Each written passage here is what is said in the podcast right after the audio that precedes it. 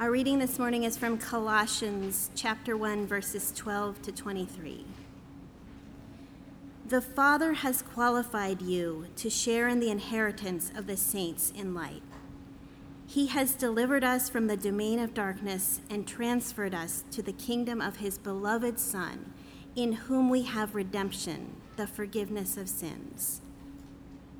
He is the image of the invisible God, the firstborn of all creation. For by him all things were created, in heaven and on earth, visible and invisible, whether thrones or dominions or rulers or authorities, all things were created through him and for him. And he is before all things, and in him all things hold together. And he is the head of the body, the church. He is the beginning, the firstborn from the dead that in everything he might be preeminent. For in him all the fullness of God was pleased to dwell, and through him to reconcile to himself all things, whether on earth or in heaven, making peace by the blood of his cross. And you, who once were alienated and hostile in mind, doing evil deeds, he has now reconciled in his body of flesh by his death in order to present you holy and blameless and above reproach before him, if indeed you continue in the faith, stable and steadfast, not shifting from the hope of the gospel that you heard, which has been proclaimed in all creation under heaven, and of which I, Paul, became a minister. The word of the Lord. Thanks be to God.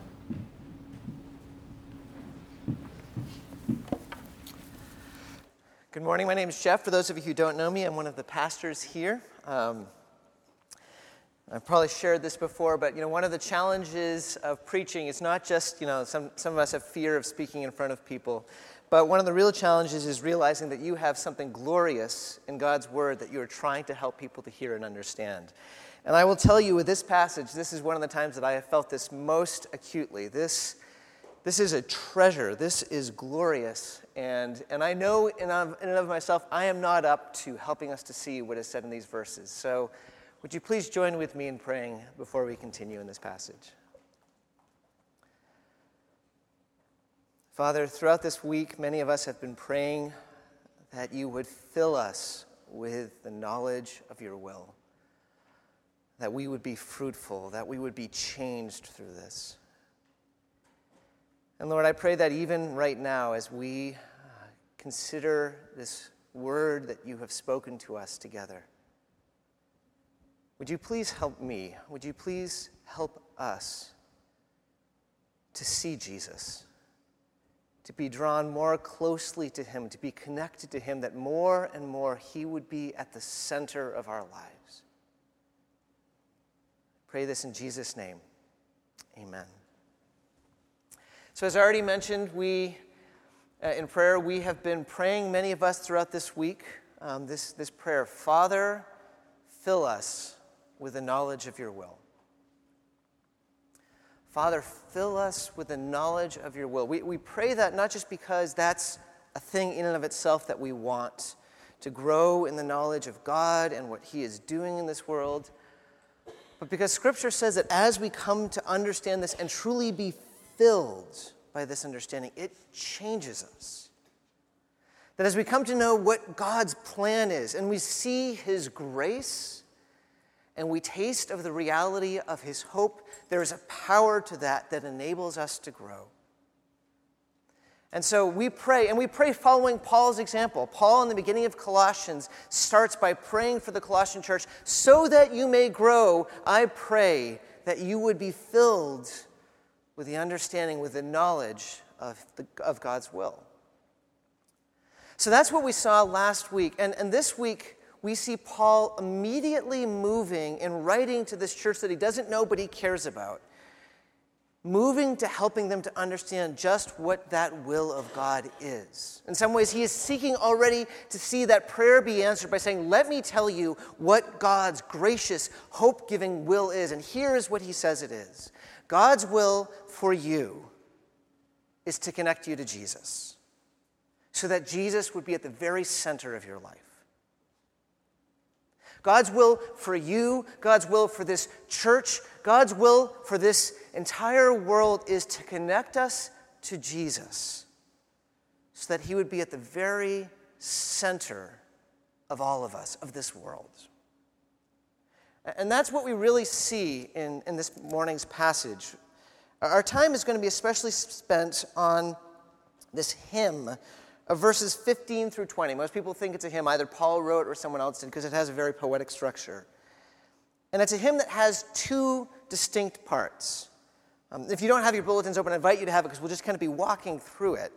And, and the first part is, is verses 15 through 17, where it talks about creation and Christ Jesus.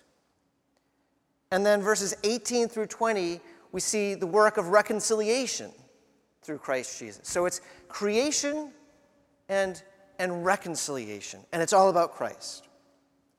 And what I should warn you of ahead of time is that in this passage, God puts you and me in our place. You know, I've uh, read recently, I think it was in Psychology Today, uh, that we are living in an age of entitlement. And by entitlement, when the person's writing, he's talking about kind of an overinflated sense of superiority, of importance, and of deservingness, that, that we are owed good things. And at least what some argue is that more than ever before in our country, in our age, people have this overwhelming sense of entitlement, that we deserve stuff. I don't know if that's true. You know, I, my guess is that's been a problem throughout ages, but I do feel like we're talking about it more. I, I, can think of times where I've heard, and every time someone talks about entitlement, there is like an edge to their voice. There's an exasperation. You know, so someone might be talking of their employee and saying, you know what? They are young, they've just started, they're doing average work, and they want all these recognitions and promotions. They're just so entitled. Or you might hear someone talk about, oh, you know, this friend of mine in school, she's angry with her parents because they don't get their yearly trip to Italy. She's just so entitled. It, it, annoys us, doesn't it? Like when we sense that someone feels like the world owes them all these things, we, we, we see them as being out of touch with reality. And I think we kind of feel annoyed because we feel like they expect us to do great things for them as well. We don't like entitlement. Now, perhaps if you're wondering, okay, I'm not exactly sure what entitlement is. Let me, let me tell you, here's a test. I found this on the internet, which means it's true, where you've got, here's five questions to ask of ourselves. I actually think these are appropriate questions to ask about do we have an entitlement complex? So, someone is entitled if one, you impose unrealistic demands on your family, friends, significant other, employee. Two, people have entitlement if you tend to feel sorry for yourself if things don't work out the way you want them to, and you make sure others know about that as well. Three, you exhibit many double standards in your behavior and interactions with others. For example, it's okay if you're late, but it's not okay if someone else is late. Four, you look out for yourself first. Your needs and desires are more important than anyone else's most of the time. Five, you want to be admired and adored. So let's have a moment of honesty here. Um, I think that just described me. I can impose unrealistic demands on my family, friends. Don't talk to Jennifer about it, but she might acknowledge that that's probably sometimes true. Tend to feel sorry for yourself if things don't work out the way you want them to, and you want others to know. Okay? Exhibit double standards, expecting other people to do things that you don't do. You look out for yourself first. You want to be admired and adored. I hope I'm not the only one who right now realizes that's describing me. Not all the time, right? I, think many of us, we're growing, we're being changed, but doesn't that at least some of the time hit the mark of who we are? So either one of those two things are true. One, that test is wrong and we can just ignore it and shrug our shoulders. Or two, it's saying many, most maybe, maybe even all of us have a problem with being entitled. I gotta say, I think it's probably the second of those options. My guess is you would agree with that. That as we think about ourselves, when we think about our world, who is the hero of the world in which we live? It's us. Who is the center of our reality? It's us. Who is the person that we care most about, that they are made happy and that things go well for them? It's us. We, whether we acknowledge it or not, have a sense of importance and we feel like the world owes certain things to us. We have a problem with entitlement.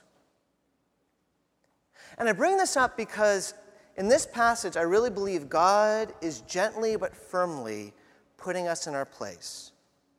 And He's saying to you, and He's saying to me, it is not about you. This world is not about you. This world is all about Jesus. And, and it just starts right out with that very idea. It says, Jesus, in verse 15, is the image of the invisible God, the firstborn of all creation. These two phrases really are, are saying the same thing in different ways, and that is Jesus is in charge. He is the single most important person in this world. So, in ancient times, the image of a ruler would be someone who represents the rule to the area. So, sometimes you'd have statues, and that statue of the king would remind people that that king rules over them. Or sometimes you would even have uh, people would speak of the son of the king being the image of the king. That is, wherever the son went, whatever he said represented the will of the king. So he had the authority of the king. And, and firstborn is a very similar idea. Firstborn is not primarily thinking about birth order in and of itself, it's a title. The firstborn of a ruler was someone who had the authority over the father's business. If it was the firstborn of a king, it was someone who could represent the authority of the king. And, and Paul is saying here, Jesus, he's not just the, the, the image of a king. He's not just the firstborn of a king. He is the image of the invisible God. He is the firstborn over all creation. Everything is under him, everything belongs to him. He is the most important person in the world. Because we read, by him all things were created. And it's interesting to me that Paul wants to make sure we really understand that when he means all things, he means all things. So it says, whether thrones, sorry, in, uh, all things were created in heaven, on earth, visible, invisible, whether thrones or dominions or rulers or authorities, all things. So, everything. So, so Jesus is involved with the creation of the planets and the stars scattered throughout space. All things were made through him. We think of the, the, the, microscopic detail of, the, of quarks and atoms and molecules. That's through Jesus. The, the animals, the plants, the birds, all things were made through him. Even things that we don't really understand, like, like angels, they came together through Jesus. I, I don't understand, and none of us really understand the way that the Trinity works, but I think we can get just a, just a hint, just a taste, if we can imagine that when God said, Let there be light, the Son, fully understanding exactly what the Father meant, immediately designed like wave particle theory so that light would be both waves and particles, and he determined that the speed of light would remain constant throughout. And when, when God the Father says, Let there be animals, immediately the Son, knowing the mind of the Father, chose for there to be aardvarks and, and, and ladybugs and, and cocker spaniels. All things were made through the Son. Long before Jesus walks on the grass by the Sea of Galilee, he already, together with the Father, designed grass and how the H2O molecule would work and what would fill the sea around him. Everything, everything that we see was made through Jesus. But it goes and says more than that. Not only were all things made through him, all things were made for him. This world was not made for you, it was not made for me, it was made for the Son. the very purpose of this entire world, its goal is Jesus. Everything here was made to have Jesus as its king, to obey him, to worship him. All things were made for him. And so verse 17 summarizes it up. It summarizes it. It says, He is before all things. That is, He is the source of everything. Everything that exists owes its existence. We owe our existence to Jesus. He is before all things, and in Him all things hold together. I'll tell you, this last statement was the one that I spent most time thinking about. In Jesus, all things hold together. What does that even mean? I think a good way of understanding it is this think for a moment about our solar system. The planets, the moons, they all hold together because they orbit around the sun. Because they have a center, the center holds all the planets together so that everything fits, right? Or maybe you can think at work. Sometimes you are part of a company or part of a work where you feel like everything is working together. Maybe you are a contractor and you have a really big project, and you and everyone working with you are just focused and everyone has a role because all of you are working towards the same goal. That goal holds you together. Or, or, maybe if you're in a company that has a clear sense of purpose and everyone with every role knows how they are supposed to contribute to that, that goal, that sense of purpose holds it all together. And Paul says that's how Jesus is to this world. Jesus is what holds all of this together. Everything exists with the goal of Jesus. Everything, all of us, every creature, every detail, every atom, all of it exists to be worshiping the King of the universe who is the invisible the image of the invisible God. Do you see what he is saying? It's all about Jesus. And that means it's not all about you. You and I are not the center of everything.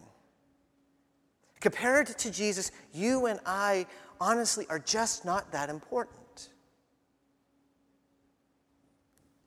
Now, that might feel like, okay, this is kind of a downer. I mean, I, I don't like feeling that way. I'd rather feel like I'm important. But it's important for us to realize that one of the best things that can happen to people who have a sense of entitlement is for them to be put in their place.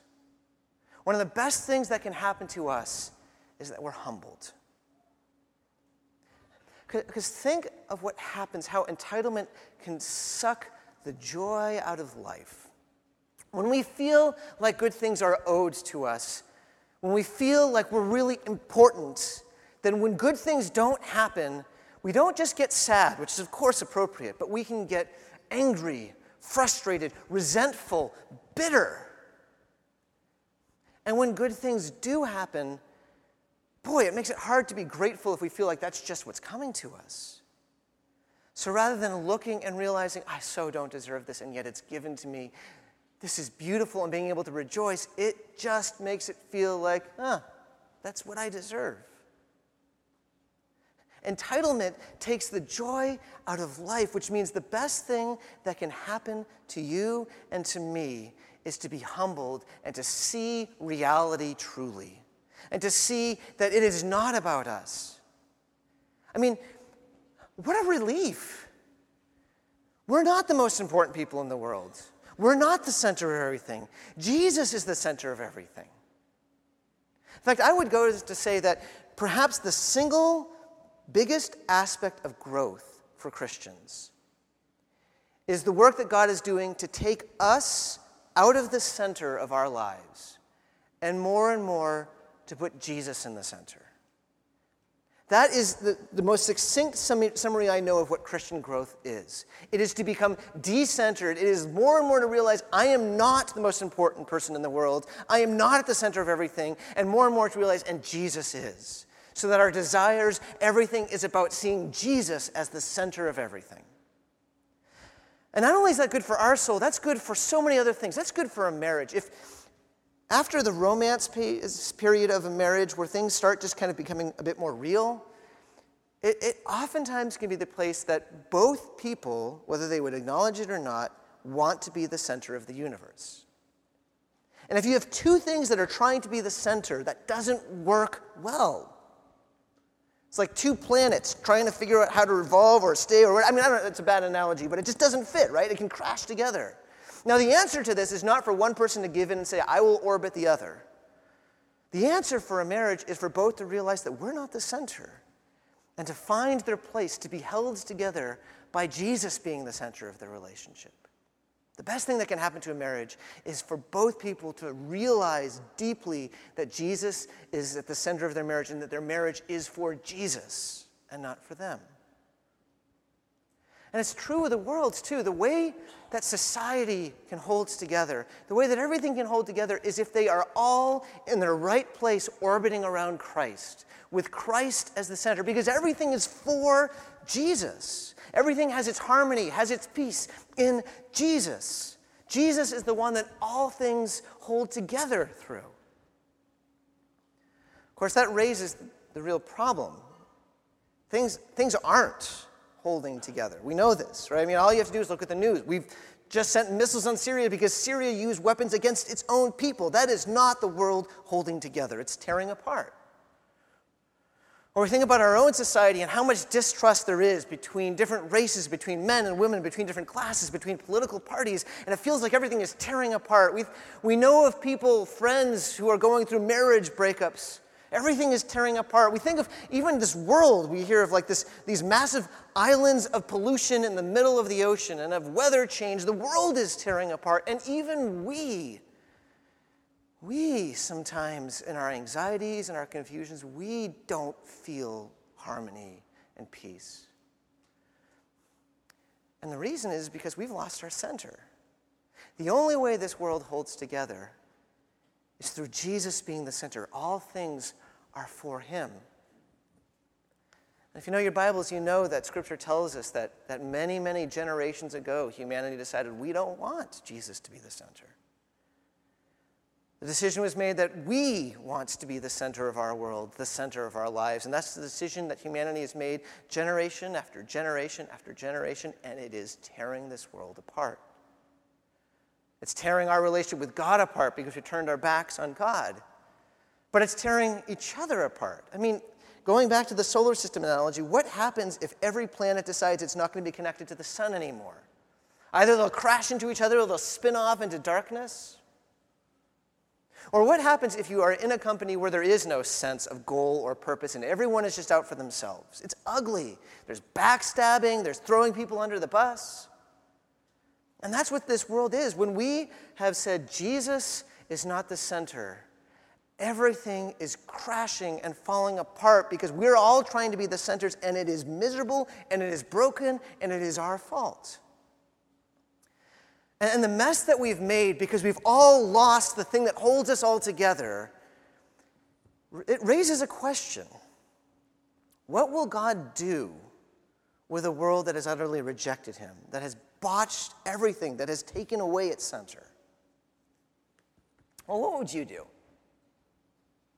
Uh, uh imagine this scenario for a moment. Imagine um, you have some distant relative, maybe a great uncle or something like that, that you find out to your surprise has left you a house, which is awesome. Until so you visit the house and you, you look at it, and there are like holes throughout the roof and tons of water damage and molds, and you see some fire damage actually in one room, and everywhere you look, there are rats, and it stinks, and it's awful. So, what do you do when you've inherited a house like that? Well, you really only have two options that I know of. You can, and I think this is what almost everyone will do, you can bulldoze it, right? It's just like, hey, let's get rid of this thing and start over again. Maybe you'll just sell the land. But if you look at it and for some reason you, re- you see something that you really like about it, you, you have a, some vision of what it used to be, or even more, when you look at it, you have some vision of what it could be. You could decide to do the thing that is far more difficult and far more expensive. You could renovate it. You could restore it. You could make it the way it was, or even better than it once was. And that's the decision that God has as he looks at this world? Does he do what really we all deserve and just destroy this world that has rejected its center and has torn apart? That would be by far the easier thing. But we know that's not the choice that God makes. And that gets us to the second half of our hymn. Verse 18 He, again, we're talking about Jesus, is the head of the body, the church. He is the beginning, the firstborn from the dead. Now, there's a lot here, but it, it's clear that we're starting to talk about a new thing, not just about creation. Notice he is the beginning, and it's not talking about the beginning of the creation, he's already said that. It's the beginning of something new. It's the beginning of something that happens with Jesus being the firstborn from the dead. It's, it's something new that's happening through the body, the church. And we understand more when we keep going. For in him all the fullness of God was pleased to dwell, and through him to reconcile to himself all things, whether on earth or in heaven, making peace by the blood of the cross. Do you see what it's saying? God is not getting rid of us, He's not destroying this world. He's decided to renovate. He's beginning something new through the resurrection, and what's happening is he is reconciling. He is reconnecting everything back to Jesus so that it one day can begin to be the thing that he created it to be. Do you see that? He's reconciling all things. Reconciling is just another word for saying reconnecting, taking care of the broken relationship and renewing it and bringing it back to the way that it was. And it's all, again, through Jesus.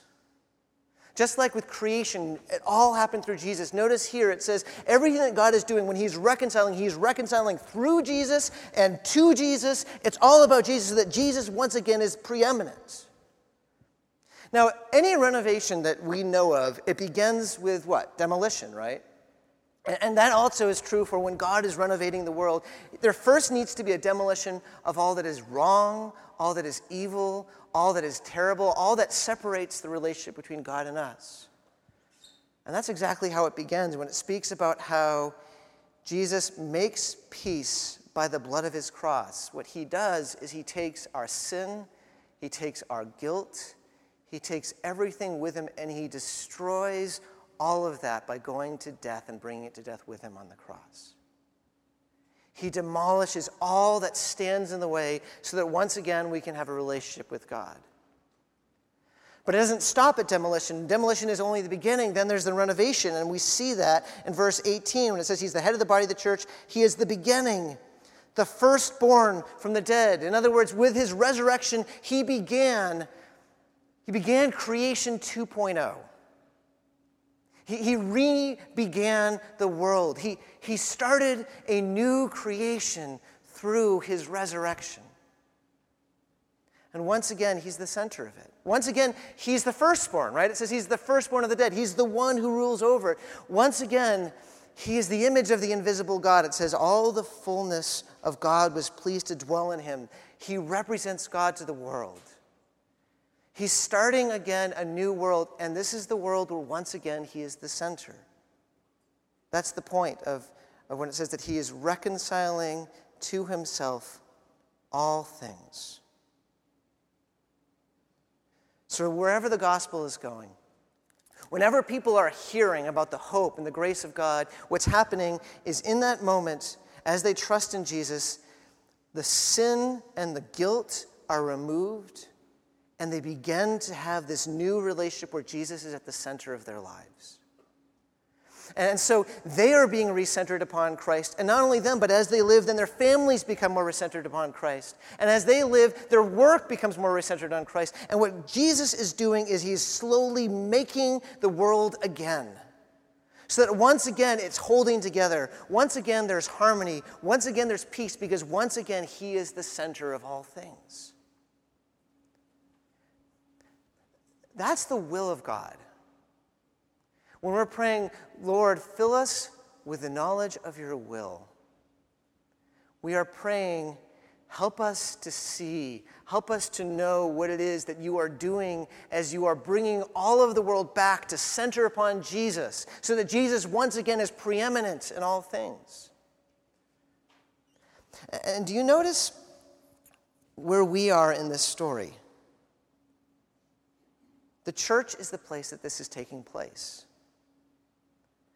The church is the workshop of Jesus. It's the place where he is, is reconciling. I mean, he even makes that point in verse 21 and you, who once were alienated and hostile in mind, doing evil deeds, he has now reconciled. You, Colossian Christians, you, the church, God has brought you back so that you are connected with Jesus in order to present you holy and blameless and above reproach before Him. And Paul could say the same thing about us.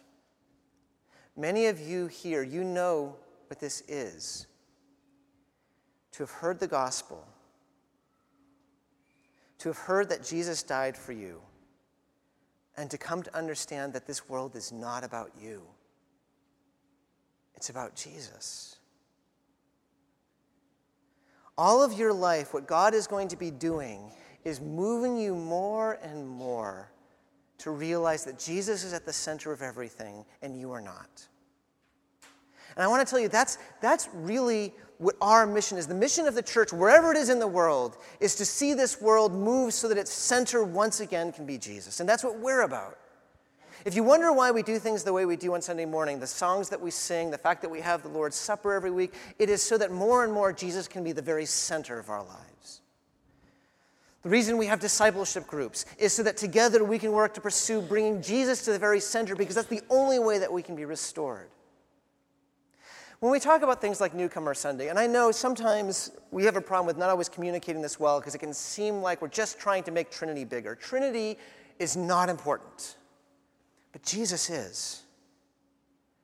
And, and the way that Jesus is bringing people back to himself is through the church. That's why we want to bring people into this church or to see them come to another. It is because we long to see the world reconnect to Jesus so that Jesus is the very center of everything.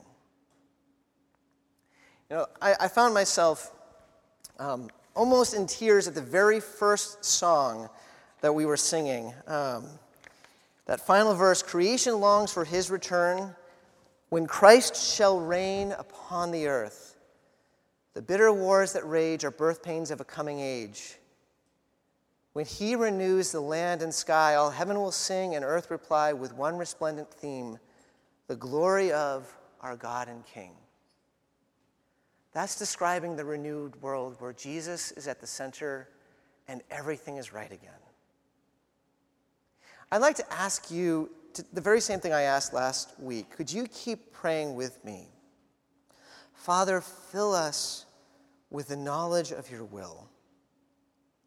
And know maybe even more this week than you did last week that what that is meaning is, Lord, so help me to understand your will that Jesus more and more would be the very center of who I am, the center of our family, the center of everything. Fill us with the knowledge of your will. I invite you even now to join with me praying. Um, there might be an area where you feel like God has spoken to you, where you realize that you've kind of lost sight of who Jesus is, and it'd be appropriate to confess. Or maybe it's simply to pray, fill us with the knowledge of your will. And then I'll lead us in prayer in a few minutes.